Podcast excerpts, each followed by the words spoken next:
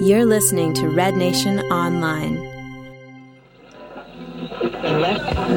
Giovinco with the ball into the box, Bakisa with the header. Back for Sebastian Giovinco here. This time chipped in, back post. Toronto FC at level. Sebastian Giovinco floating the ball in.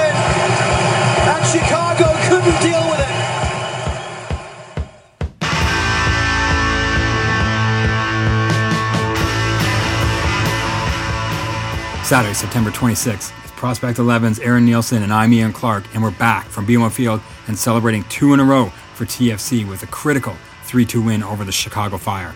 There's still signs of concern of how this team will compete against a more complete side in MLS, but with the playoffs in sight for the first time, getting points are all that matters. We go over the return of Gilberto, performance from Giovinco, and talk about records broken with the Italian DP and the GTA zone Cyle Larin, who set the rookie scoring record with Orlando this week.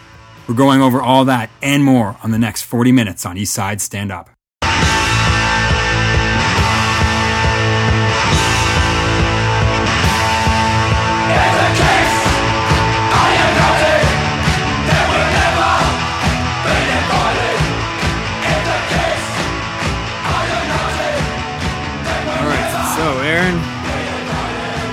Think we need to make full disclosure of the rival at the game today. there'll be a, there'll be there's a slight gap in our I'll fall, analysis. I'll fall on my sword. Yeah, well, you, you took the in quotes the better way. We all know we all know that it's not.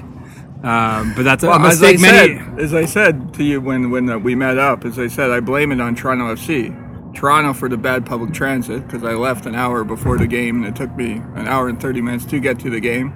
And one of the reasons, the first reason I was late was the FC part because I was playing stupid DraftKings this morning. You got to wake up at 8:30 to set your team, and I just randomly fell asleep halfway through, I believe, Man United Sunderland. So I didn't wake up till noon, and then and then the other thing was is I thought the game was at four. I thought this was like your ESPN Taylor Twellman Classic. I didn't Yeah, know yeah. it was. Uh, we were the early guys. We were the uh, pregame, but Yeah, well, I should say that uh, maybe we'll start the game off with a sight and sound. Never done that before, but as I'm waiting for you outside of gate one, you know, people are people are streaming in. You're hearing the warm ups. You're hearing the lineups.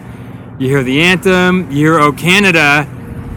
You hear a whistle, and then I hear this smattering of cheering. Now, it wasn't like a stadium full of cheering, so I look up and I see in the top corner of the west of the east stand the Chicago fans, all like 30 of them, bouncing up and down. I'm like, why are they like the game hasn't even started? And then I say no, the game has started.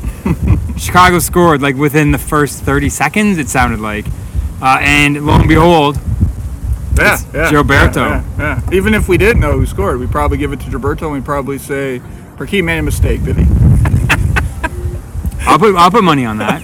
okay. I'll put money on that. Okay, we'll say we haven't seen the goal, so if that happens, then Yeah, we did see the second we, one. we know the team too well, but Yeah, that uh, there, there was must have been a clinical error somewhere in possession, passing, or just uh, general fuck up.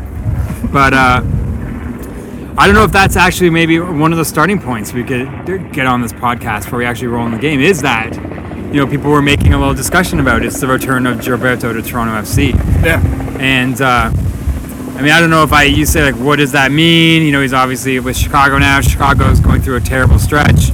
Um, although you know for a second there today they didn't look as bad as the form may suggest. However, uh, you know the question of Gilberto and whether he got a fair shake at Toronto FC and how he's doing currently at Chicago, and of course what we saw today. yeah. I think I think when Gilberto first came to Toronto, it was Defoe's team, and and, and it was Bradley's team by that point. point, and so I think the issue was is how Gilberto's going to fit into this team, and as we saw, he couldn't fit into the team, right? And and you know, and then the pandering or the marketing by TFC head brass and Tim Bezbatchenko saying, "Oh, this player is like Brazilian star and all this kind of stuff," and then you listen to experts like uh, Tim Vickery was saying, "I don't know why he's on your team" and stuff like that. Now, the irony is is because his assets, you know, and this is what we did. We, we I think wrote an article when Gilberto came to Toronto, and his assets when he was with Portuguesa in Brazil was kind of running on the long ball, having the ability to shoot the exceptional goal, but you wouldn't trust it. Like you don't think that's going to happen every time. And arguably, you could say, um, you know, and I guess it worked out to our advantage, but part of this is TFC's uh, um, eagerness is that if it was Gilberto and Giovinco opposed to Gilberto or Giovinco, Giovinco and Altidore, maybe Gilberto will fit better because he runs quicker and he runs more off the ball and he could have been a, a different, um, caused different trouble than Altidore. And Altidore, he scored today, and, and you know I think the signing of him has turned out to be positive. But you know, when especially when Gilberto and now today Bradley are dribbling the ball like madmen, Altidore looks a little lost, and the guy getting you know chased, you know, or, or passed in the rush. So uh, maybe Gilberto would have worked well with Giovinco. I don't know. Yeah. Yeah, and the guy did. He scored 13 goals in Brazil Serie A. I still think that's a league that's comparable to MLS, if not better than MLS. So I don't think he is, you know, complete crap or anything like that. I think he's, uh, you know, what you get is what you get. Yeah, and I think part of it too is you know a handful of players through Toronto's history where it's either uh, you know the timing's not right yeah. or it's the not not the right fit at that Yeah, time. yeah. And I think Gilberto, I mean, Urruti is a player who falls into that. Oh yeah, yeah. Um, well, even going back, it's funny because Vitti was one of the top scorers in Uruguay and, and Chile after he left Yeah. TFC, and you're like, this is Pablo. Yeah, whereas like, you know if he hadn't if he never played at Toronto FC, people might look at him and say, "Oh, there's a guy that's a talent. We should try to sign him." But uh, yeah, with Gilberto, it was kind of and the funny thing, if I'm not mistaken, I'm not mistaken. You know, you say it was actually he comes in, it was Defoe's team, but they signed Gilberto before them. oh, did they? If, Oh, my, if my okay, memory, if I'm okay, thinking back correctly, yeah, I feel yeah. like the first big press conference was Okay. a Gilberto one. Okay. Um, yeah, I remember trying to set up a formation for, and this was it was also the Rosario's team as well, right? Mm-hmm. And we were trying to set up a formation for the team, and arguably we didn't have a Giovinco character last year, so the team was kind of slow, and it was more going to be a possession build up with the yeah, key we saw players. a gap sort of between the front line. And Gilberto didn't necessarily play that. We needed a, ironically, we could have probably used an Altidore last year, a guy who can take, you know, the opportunities and, and, and finish them, right? Where Yep. Gilberto's a guy who, again, is going to run on the ball and going to play the counter, which is the only thing I guess Chicago can possibly do, and that's the best, you know, they offer, right? Yeah. But, So if we if we touch on we've that's a quite little little backstory there heading into where we've even touched on the match at, at hand. But of course, as we know, Toronto came into this game from last week a three-one win, and I would also preface this game by at one point during the day, you know, the, this match was was hanging in the balance for most of it till about the 80th minute. Um, but you sort of asked, you know, would you rather be sitting here on your sitting, on, you know, gripping your fists, you know, balling your hands into fists, or would you prefer last weekend? And I did think to myself, well, this weekend, the second half, much more enjoyable from a weather standpoint. I would much rather be oh, sitting yeah, here. oh, yeah, it was very nice. You know, obviously, if it was three to one in the first half with Giovinco playing like he did last week, and it was like this, I would have quite enjoyed that. But I, I yeah, gotta be well, honest. well, the reason I asked that is in my previous employment, um, I worked in soccer and worked in the betting industry, and I basically knew that the game was over if a team's up two goals, three goals in the first 20 minutes.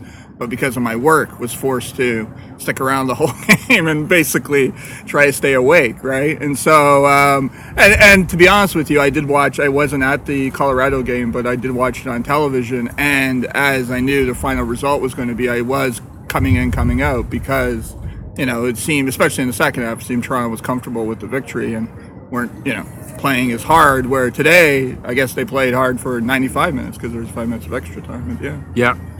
And we sort of touched on obviously how this game started off with the uh, Gilberto goal. Uh, and then as we did get into watching this match and started seeing things happen, uh, I think, you know, you roll into what is the obvious discussion every week with Toronto FC, and that's, of course, yeah, yeah. yeah. Giovinco. And, you know, it took, a, it took a bit of time, I think, for Toronto to sort of, uh, you know, get the momentum in their favor. But when they did, you know, they started to look really good. You can see it. It was, it's, you know, it's, it happened last week too. Like it wasn't much going on. And when Giovinco gets that first goal, Toronto's confidence just, Well, I thought I thought it was even just a bit prior to that when it led to the first goal, but it happened just a minute or so before that. Was is Giovinco was pressuring Chicago's defense, which you know is not the best defense in the world, and was able to get two corners out of plays that you shouldn't be able to get corners out of, right? And it's the second corner, which was the one that led to the goal. But just that, in terms of the crowd and everyone being motivated, and it seemed that Toronto had a shot because it seemed, and you see this with a lot of the games, until Giovinco's on the ball, Toronto always looks even against other teams. You're never quite sure, and then when Giovinco's on the ball and capable of doing what he's capable of doing, then you feel a sense of ease and a sense of confidence and a sense of yeah, we're we're Toronto FC. yeah, yeah. For all of a sudden, our chests are like a little bit bigger, and we're kind of looking at each other and we're like, yeah, yeah, yeah, yeah. we, we yeah. can dribble the ball and stop on the dime and Oh cut my god, a you team score a goal on the touchline. Uh, I mean, like, That's Toronto FC in a nutshell. and it's like you. Th- I thought about you know what was uh, a couple podcasts back. I I made reference to a goal that he scored early in the year that I had sort of forgotten about was that FC Dallas game where there was the long Oh, yeah, delay, yeah, yeah, yeah. and he was you know dribbling along the touchline and then just scoops it over the keeper from an impossible angle. And it's just you've seen him do these little like cheeky chips yeah. And that's sort of what this was here. And I think he was probably just going back post to uh, Osorio, anyways. Sure, sure. And it sounds like in the stadium, I think we all were saying it was clearly a Giovinco goal, but then we're hearing that. Yeah, the- they might have given it to Osorio. and maybe by the time this is live, it will have been back to Yeah, I, th- I think the ball might have been on the line, but I think you know when they're doing official goals and stuff, I think they'll do take into account if the ball was going into the, the net anyway. And so I think you know certainly he deserved it, right? I, you know I think Azero was just there, kind of thing. But and you don't know, you don't even know if he was if he was trying to cross or trying to shoot, right? Yeah. Like that's the thing with him is, is you can't. usually you can say if there's a fluke or a crazy goal like that, you can say, "Oh, the guy didn't mean it." But I think in Giovinco's case, I think he means most of Yeah, eh, eh, everything. yeah, most almost everything comes with intention. And of course, as the as he, the announcer for the game, of course, then said, I mean, here's another segue or a little sidebar to talk about that we do every week when we do like an MLS MVP watch. Uh, you know, he noted that if that goal was his, that's 20 goals and 10 assists. Yeah. No MLS player has done that. I think it's the most collective points in the season. So I think you add the goals and you add the assists, and then that's the most. I think he beat uh, probably Robbie Keane from like a year ago because Yeah. because historically Wasn't Chris John? I think I saw his name mentioned. yeah in it, too. historically MLS would have um, you know before they went to DP route MLS would have players who could score goals and have players who could have assists but they couldn't have players who could do both right? And and Robbie Keane sort of changed that. And you know even in my preseason article I said Giovinco potentially or is that player. I didn't think he was as good as I didn't Yeah. think it was as easy as I thought but but yeah I think it's an accumulation of goals and assists you know Yeah, and it's the funny because for so I think we're not the only ones who've thought it, but there's been like a prototype player that you know I've always felt that's really important in MLS, and that's like an Amado Guevara. That's Hmm. sort of a creative attacking midfielder who can get you ten goals and ten assists, Yeah. thereabouts. And Yeah. then of course we have a guy who is Yeah. like that on steroids every day of the week, right? Yeah. Uh, it's absurd, and uh, you know you think about that wasn't his end, the end of his day. You know, and then you look at the players that everyone's talking about, and I, you know, you follow the conversations on like MLSsoccer.com, and it's interesting to see like you do find sometimes there is a bit of a bias against Toronto FC or Canadian teams. Yeah, yeah, website. yeah. Well, it's interesting. And It's you read it in the interesting. comments, right? Yeah, Where yeah. even even the commenters from all over North America are saying this guy is he's it. Yeah. Well, it's funny because in that sort of MVP watch, the new name that's kind of come up is Dax McCarty for um, New England Red or New New York Uh, Red Bulls, right? And uh, you know, it's basically a defensive midfielder. Now, ironically, they lost to Orlando, Bayern with a hat trick, but he scored, I think, twice. He might have scored twice.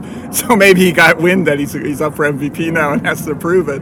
But you know, the the one thing, and you know, certainly this is the Toronto Seek podcast, but is Vancouver. I don't think Vancouver has been given, even by myself, the respect that they probably deserve, or Morales, or guys Manneh, like yeah. Manneh. Um, and you know, so they should be in the conversation. But you know, and, and again, I think if if Canadian teams had dominated the league last five years, I think Canadian would get more respect. I think part of it is our history, and I think part of it is is that Amer- MLS is an American league, and they prefer to sell American-based players. And So obviously, you know, if we're walking through the match, it's, it's at a one-one draw. But everyone, I mean, right after that goal, we saw another handful of chances uh, from Toronto FC where it was all Giovinco again.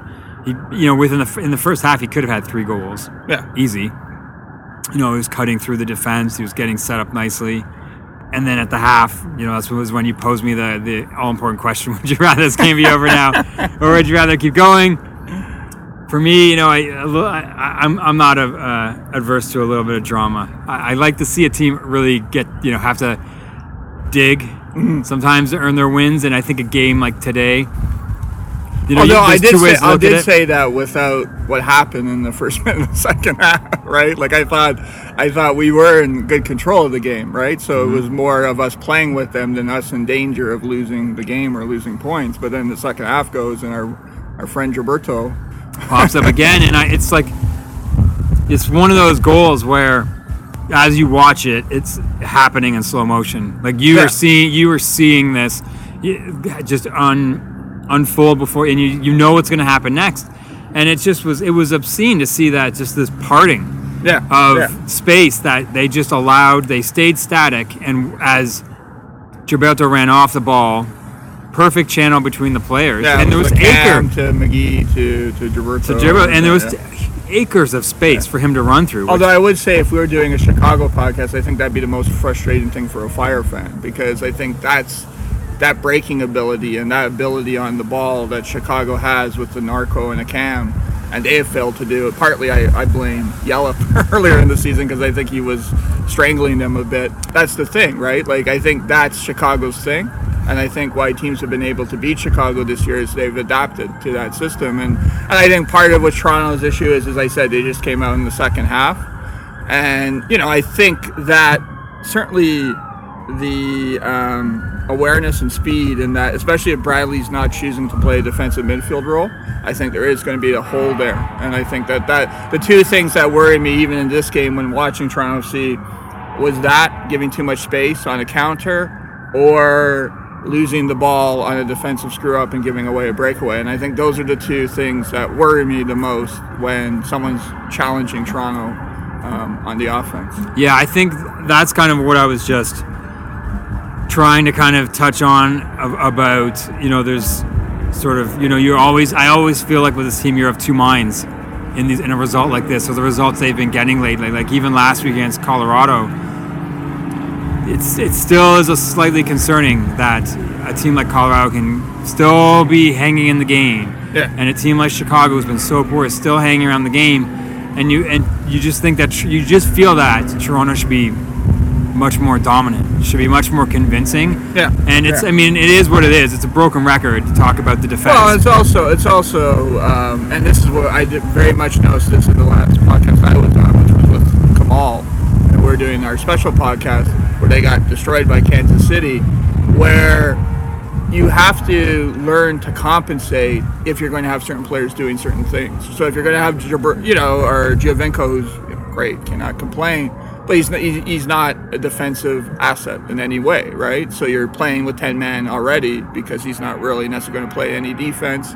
You have Bradley, who, you know, dribbles the team, but you have him on a 50-50 thing where you don't know if he's going to be a defensive reliability or if he's going to be more concerned with scoring. The one thing that I found interesting and and sort of made, you know, when it was doing the back and the forth in the first half was the defensive contribution Altidore was willing to give. And he was playing more back and he was being the guy in the middle.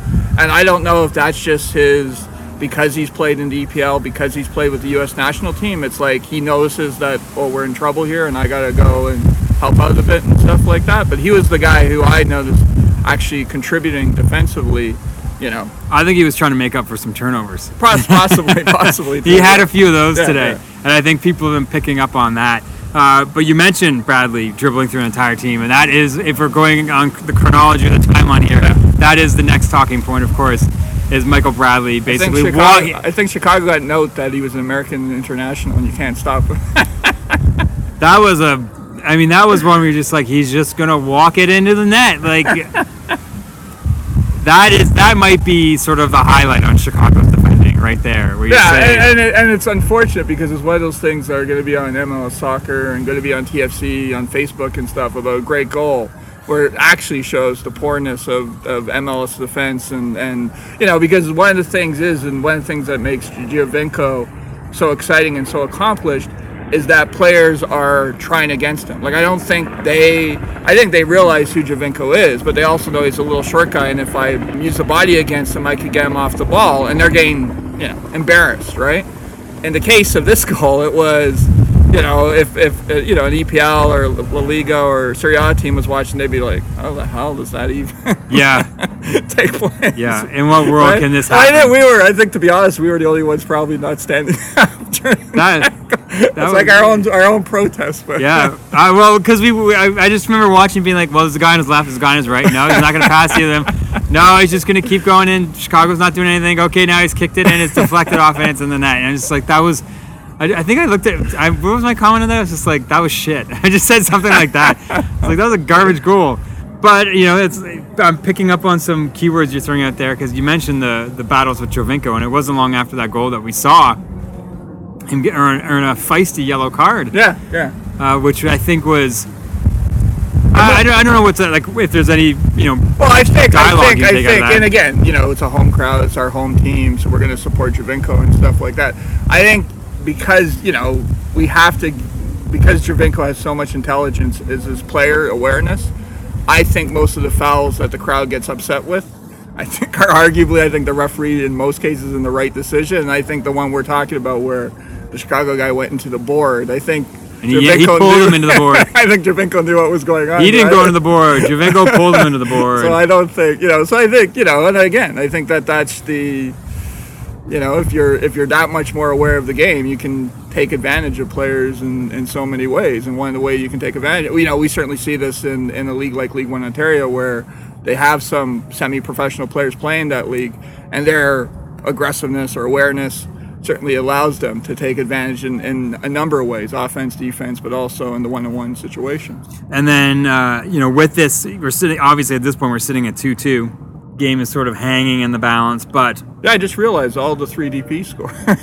it was a DP fest. yeah. Well, if you if well, he, yeah. If you give if you give Giovinco, if he gets that first goal right, then yeah, which and I think has the- happened I think year- the last time we were on the podcast, we it was a GP. It was it, I forgot what game it was. was it Montreal? it- yeah, it might have been. It was. Yeah, a, I think it was the a Montreal DP game. It was a DP festival. Yeah, because. Jozy scored like a nice low strike from like around the 18.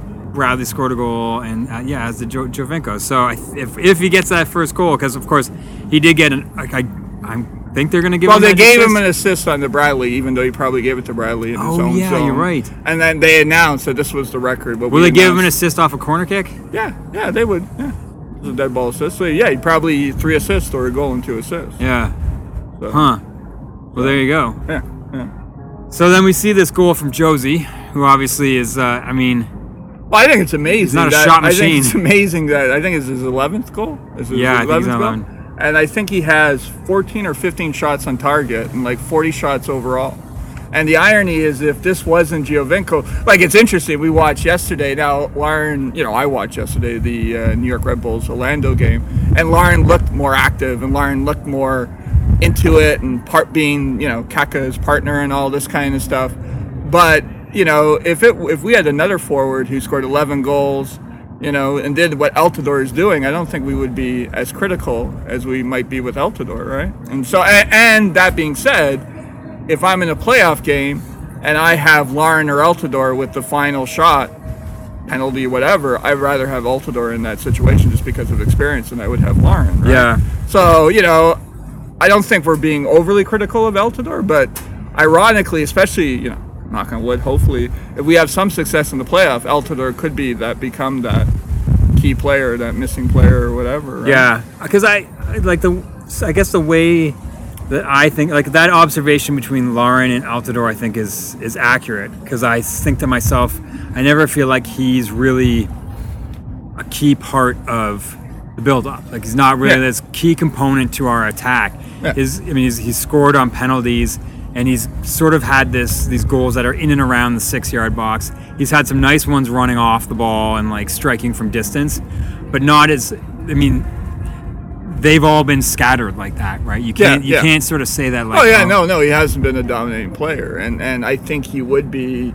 Um, you know, I think if, if Toronto did not have Giovinco, I think it would be a. I think he might have been a more prominent player, but at the same time, I think it would have been a more frustrated team because we would expect a lot more from him and, and Yeah. and thing. And I think he's allowed to be more quiet with the Giovinco, what Giovinco's been doing, and, and in some cases what Bradley's been doing. But as I said, in terms of team evaluation and having guys that you can rely on, you know, I don't think there's a better, you know, more stronger finisher in, in the MLS than, Yeah. than, than. Well, and I think just to like close that off, where because I'm like I am trying to like where- does the criticism come from? And I think there's a couple areas where people probably have him like he's probably started off on the wrong foot, obviously because he comes in as a TB, DP Yeah. at a pretty staggering salary Yeah, yeah. after he'd scored what two goals. Yeah. So I mean that's not exactly the best way to sell a pl- like you know what I mean to Yeah, sell oh, a sell a. DP signing on, on you just you sell a DP signing usually um, on the league that they're from and how well they perform in it. And especially as a striker you s Yeah. you so DP striker you sell them on their strike rate. Um, so I think right off the hop Well, just in comparison, Chicago, um, now they're paying a lot less per player than than than um, um, Toronto are playing for Accam, but counts as the same DP category. But Chicago now has Gilberto, Accam, Kennedy, who did not even play today. Yeah. McGee, who's in that, you know, I don't know, he's in that DP sort of circle. Yeah. And then Maloney, who they got rid of Oh. because er, because uh, you know the Wigan guy. Shaun Maloney Maloney, and he's, he's back in England, right? Yeah. So arguably they went DP crazy and brought in four or five DPs over the year, and none of them has, you know, turned their team to be any better than you know. I think I think ironically when the like us last year. Well, there you go. All right, just keep so- trying guys just keep trying here So- here's lesson number one when you go to those DP meetings don't wear a tie Bezbatchenko will tell you do not wear a tie go go big and don't wear a tie And it'll be interesting, you know, because I think one of the things is, you know, in the past when we've had podcasts and stuff like that, is we get to talk about the whole idea of the league, not just Toronto FC in general. And it, and it does. Is, does Giovinco set a new DP expectation? Like, do you need the all everyday guy? Because you can't, you know, I know that, um, um, you know, one guy who I mentioned when I wrote an article on this and said who could be the next Giovincos.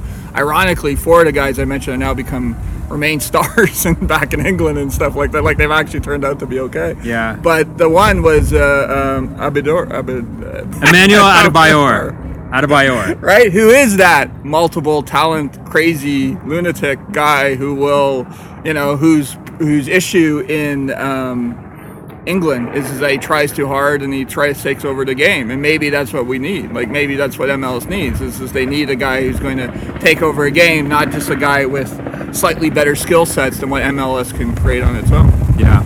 So obviously, you know, we got we get through this game, and Toronto FC locks it down, uh, exits at uh, a three-two win. A cr- critical is critical the right word? You know, I'm looking at these last. I'm kind of looking at where Toronto sits this year compared to last year. You know, you're looking at the playoff picture, point totals, all that kind of stuff. I don't know how you can't look at Colorado, Chicago, Philadelphia. Uh, with the Red Bulls coming home, that'll be tough. Yeah, And I think is it Columbus is the last one. yeah, I think so. Yeah. I mean, especially these next three, they're those are the ones you got to say these got to be the wins. Yeah, and, and I would say like um, you know last game when they beat Colorado, certainly in Toronto sports, we're all talking about the Blue Jays and the Blue Jays finally making the playoffs. And I think after last win, TFC were closer to a playoff spot than the Blue Jays were. And I think they added three points today. Um, I don't know because Orlando gained three points yesterday, but Montreal, Montreal Montreal, oh, Montreal won. won too, right? middle so, so I don't think we're lose. I don't think we've gained any. But I think the playoff is almost a, a guarantee. And prior to the season, in my sort of prediction, I had Toronto fishing fourth, and I still think that's a realistic sort of spot. And and you know, I think that's kind of what we are. Yeah, and, and the I mean, we all know that the crazy thing is, is that all like if, which is you know it's boggling if, when you look at the way this season has gone. I mean, I think it's doubtful, but a team like Toronto can go into the playoffs winning all their games from this point and become legitimate contenders and carry that wave. You know, they can ride Yeah, that yeah, wave yeah. all the way through. Yeah, yeah. That's kind of what and, can happen. And to be honest with you, I've seen, um, you know, my issue in putting Toronto fourth at the beginning of the season, which has proven to be the case, is I don't think Toronto has as good a depth in an overall team as say New England or the Red Bulls or even Columbus, in my opinion. But you know, when they're on, you know, it, Giovinco's energy has been amazing, right? You know, he seems to be as active and as, as interested now as he was in in, in uh, April. And you know, and I think some of the other players are looking good as well. You know, Findley is, is turning into the player I think Toronto hoped to get when they when they signed him. So if if the defense can, you know, be remain healthy and more you know, and and and play better. yeah, that's. I mean, you're trying to cover. Just say it. Just say it. Um, you know, if I, you know, if I do come up maybe one slight criticism out of this game, Okay. is that it did. There were points, and I think we mentioned it, where it felt like once we got in the final third, whoever had the ball, they were looking for Giovinco. Whether he was Yeah, one foot yeah, from them yeah. or six feet or at the other end, it was like, where is he?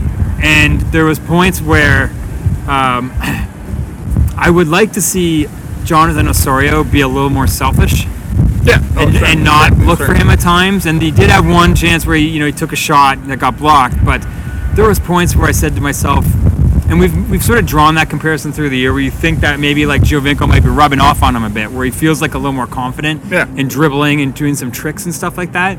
I would like to see him just taking one v ones a little more seriously and seeing if he can, you know, create his chances rather than just sort of like pulling up and and just dumping it off to someone Yeah, else. yeah, yeah, no, it'd be interesting to see how you know Delgado in today's game was playing right back, and I thought he was kind of tentative in the game compared to when he's been in a more an attacking midfield Yeah. role, and it almost seems as as if you know maybe we don't we're not with the team, and I don't know how the training goes, but maybe it becomes one-on-one training where they say to document all his Azaro's moves and say, "Hey, man, you're blocking Giovinco here. You're blocking Giovinco here. Get out of there. Get Yeah. out of there." Right? And so maybe his concentration is different than a guy who's trying to get his own, and more of a guy who's just trying to be, you know, part of the uh, the team and not not screw up kind of thing, right? Yeah.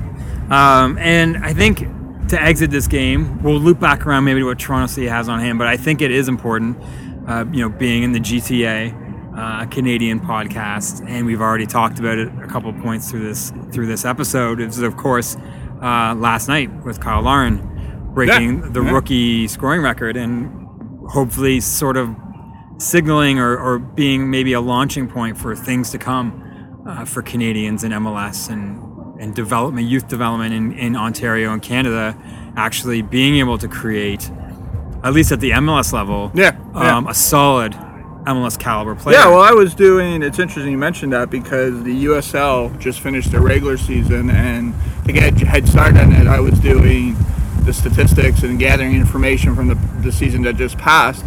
And unfortunately, you know, the Canadian teams didn't have strong seasons. You know, a couple players, uh, Cello with Toronto, uh, Bastos with, and, and Clark with uh, Vancouver looked good, and a couple of the uh, Montreal players looked okay. But I was also amazed how many Canadians are sort of sp- spurred around the other these American USL teams. You know, um, uh, Frano Frano, yeah, at that, that was the guy I was going to mention. And now he's called up to Specifically, he Canada. got called to U23. Uh, there's a horrible names. Uh, Pratcher or Preacher with uh, Pittsburgh, who's a, a, you know a wing back type of player Yeah. who does really well with them. Um, so yeah, I, I think you know I think the the question always becomes, you know, partly I do agree if you build it, they will come, and it's great to see so many more players playing professionally, players playing at a higher level and stuff like that. But you also have to, you know, it's funny because we did a podcast on on um, on um, the black hole, and and it, one of the questions was asked me saying, pick the time you want to be in charge of Canadian soccer, and what can you do with it? And the and the time I picked, as I said, it's not a time in history. It's not 84, 86. It's now, Yeah. right? And it's taking advantage and allowing these players to develop and, and turn into something good. And so you, you know, you're you're you're actually doing something with it. Because I would hate five, ten years from now thinking, oh, look at all these players we had in the pipeline. They never really got an opportunity to become something. Yeah, and I'm kind of just thinking now, Aaron, not to really put you on the spot, but I mean, one of your strengths and some one of the things you do is, is projections, Yeah. uh, player projections, and I'm wondering your thoughts on the season of Cyle Larin and, and sort of like what you, you know, your your relationship with scouts and agents and stuff Yeah. like that, of like how you frame him and what your thoughts about his you know potential and where he could go. Yeah, I, I think it's an interesting question. I think, ironically, I think I was the first one to write about Cyle Larin because it was in a college preview article when he went to Connecticut a couple years ago. And, you know, the issues regarding to him was he wasn't aggressive enough and he wasn't doing the killer, you know, like dominating based on his athleticism and all those other things. Ironically, um, with um, that's benefited him with Orlando because he's not he's, he's he's a part of the team and it's certainly Kaká's team. But what he's done is he's created the final option for Kaká to score the goals and stuff like that. I've always saw him as a potential bigger European player or certainly a dominant scorer in MLS and I think this season sort of reflects his capabilities Yeah, and I, you know what I would add is, if I'm not mistaken, I read an article. I don't know if it was on MLS Soccer or an Orlando one where his teammates were saying like he doesn't he doesn't know how fast he is. Yeah. like he Yeah. doesn't realize. yeah and then that He doesn't yeah, realize and what his was- how good he is. Yeah, and which that- is interesting. Which is kind of uh, you sometimes like to hear that, right? That Oh, sure, definitely. And, and again, I think that you know, like one of the problems a lot of the young American players have now. One of the problems, two of the things that these American prospects are having is number one, they're not athletically as gifted as they think they are, right? So they're dominating a U14, U16, but once they play against adults, they're getting run over and stuff like that because they don't have the ability that Giovinco does. But there's a certain arrogance, you know. If you look at, and you, arguably you could say the thing, don't want to be too critical, but you could say Jordan Hamilton, even with Toronto. Like there's a lot of these guys who are you know told you're going to be great, you're going to be amazing, you're going to be everything, and then by the time they get to a pro level, they don't, you know, they're cocky. There's no right? work left for them. Yeah, and, and so I again, I think the fact is, is that you know, I would I would imagine that everything written and said about Larin is his ability to work with. Um, Orlando, and I think he probably feels like he probably feels the number nine position is not his. Like I think he feels he has to battle against Rochez and the other strikers at, at Orlando to prove his spot. So, you know, I think he's a guy who hopefully will develop, you know, stay healthy and develop well. And I do think he'll become on the map of terms of, um, you know, scouts and, and people looking at him elsewhere. Yeah, and I would be I would be surprised. I I mean, we've mentioned it before that you know we've obviously talked with Sigma in the past and have sort of caveats of their philosophy. Yeah. And in two parts of their philosophy, I, I've heard them describe is that um, you know any player can sign their first contract. Yeah. Talk to me when you sign your second. But I know that they've also had one where it's like don't let certain moments in time define you. Yeah. A lot of players get caught up in those moments and then they're never heard from again. Well, the crazy thing is, is and again, it's it's not necessarily relative, but leagues comparable to the MLS, like say League One or League or the Championship in England, where a player will come will burst onto the map and and succeed like Larin does, they end up becoming 12, 10 million dollar players, you know, purchased by Premier League teams and stuff like that. So.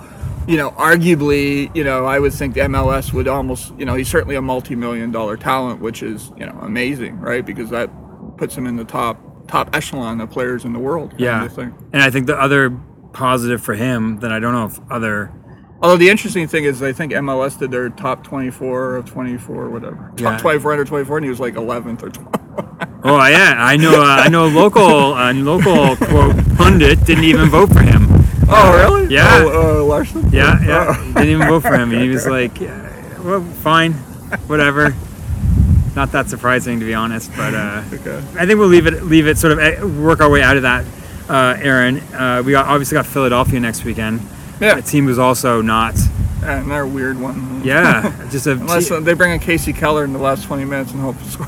Casey Connor Casey. Connor Casey. Yeah. Yeah. yeah, yeah. Casey Connor Connor Casey. They'll we- bring him we- on the last 20 and he'll try to score a goal. It's, it's the funniest team. he did last time. No, that's what Philadelphia does all the time. They try for the first 60 minutes and then they give up and they put him on and then they then try to score a goal through Garbage cross. goal. Yeah. Big head, his big melon gets on it, and we all sit there and be like, "What was it? One game? One game for us, you piece of shit." And he oh yeah, off. yeah, yeah, yeah. The other guy, the other guy, funny because I think I went to a Philadelphia game at, at thing. But the other guy who's funny is um, there's a guy on uh, Philadelphia named Abu Muku. Okay. He's a Cameroon guy.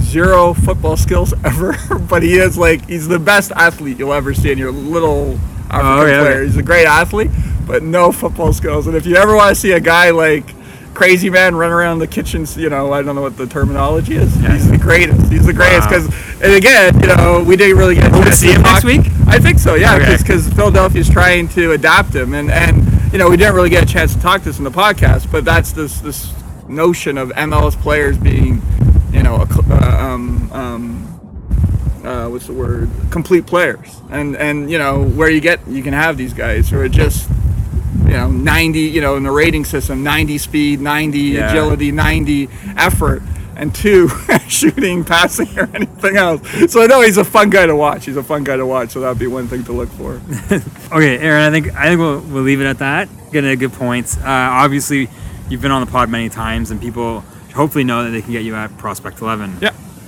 Uh, and and you've obviously you mentioned that USL season's come to a close. yeah we're doing uh, the uh, the first thing we're going to do with Kamal and I just because recently we've done um, a special on Ontario youth soccer and we've done some more serious topics so we're going to have a fun topic as the next topic and basically it's our picking the top 100 prospects in the world period and we're going to have a little draft picking the players that we like and so it's just going to be fun uh, but after that we want to do a review of the USL um, the Canadian College Championship has actually been taking place in Toronto this year. Oh, cool, okay. November, so we're hopefully going to that. And then we're going to hopefully do final assessments of the NASL and, and MLS by the end of the year. So looks exciting. Wow, lots of stuff, eh? Yeah, yeah. That's exciting. Okay, and people obviously know they can get me at Clark RNO, uh, info or have your say at rednationonline.ca. Uh, ping us any questions, any uh, you know agreements, disagreements, any of the stuff that we talked at, about through the podcast. Uh, yeah, we'd love to hear from you. We've had lots of style conversations uh, that have sort of been based off those. So uh, we'll leave it at that. Uh, thanks again for listening. Next weekend's Philadelphia, and we'll catch you then. Thanks.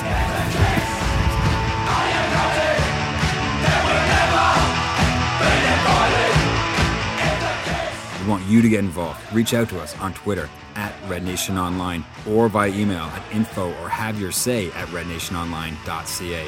Get in touch with us. Let us know how you thought the team did. Agreed, disagreed, it doesn't matter. Also, check out our other podcasts on Red Nation Online from The Black Hole, Ours is the Fury, The Footy Roundup, and our interview series. Thanks for listening, and we'll catch you guys next time.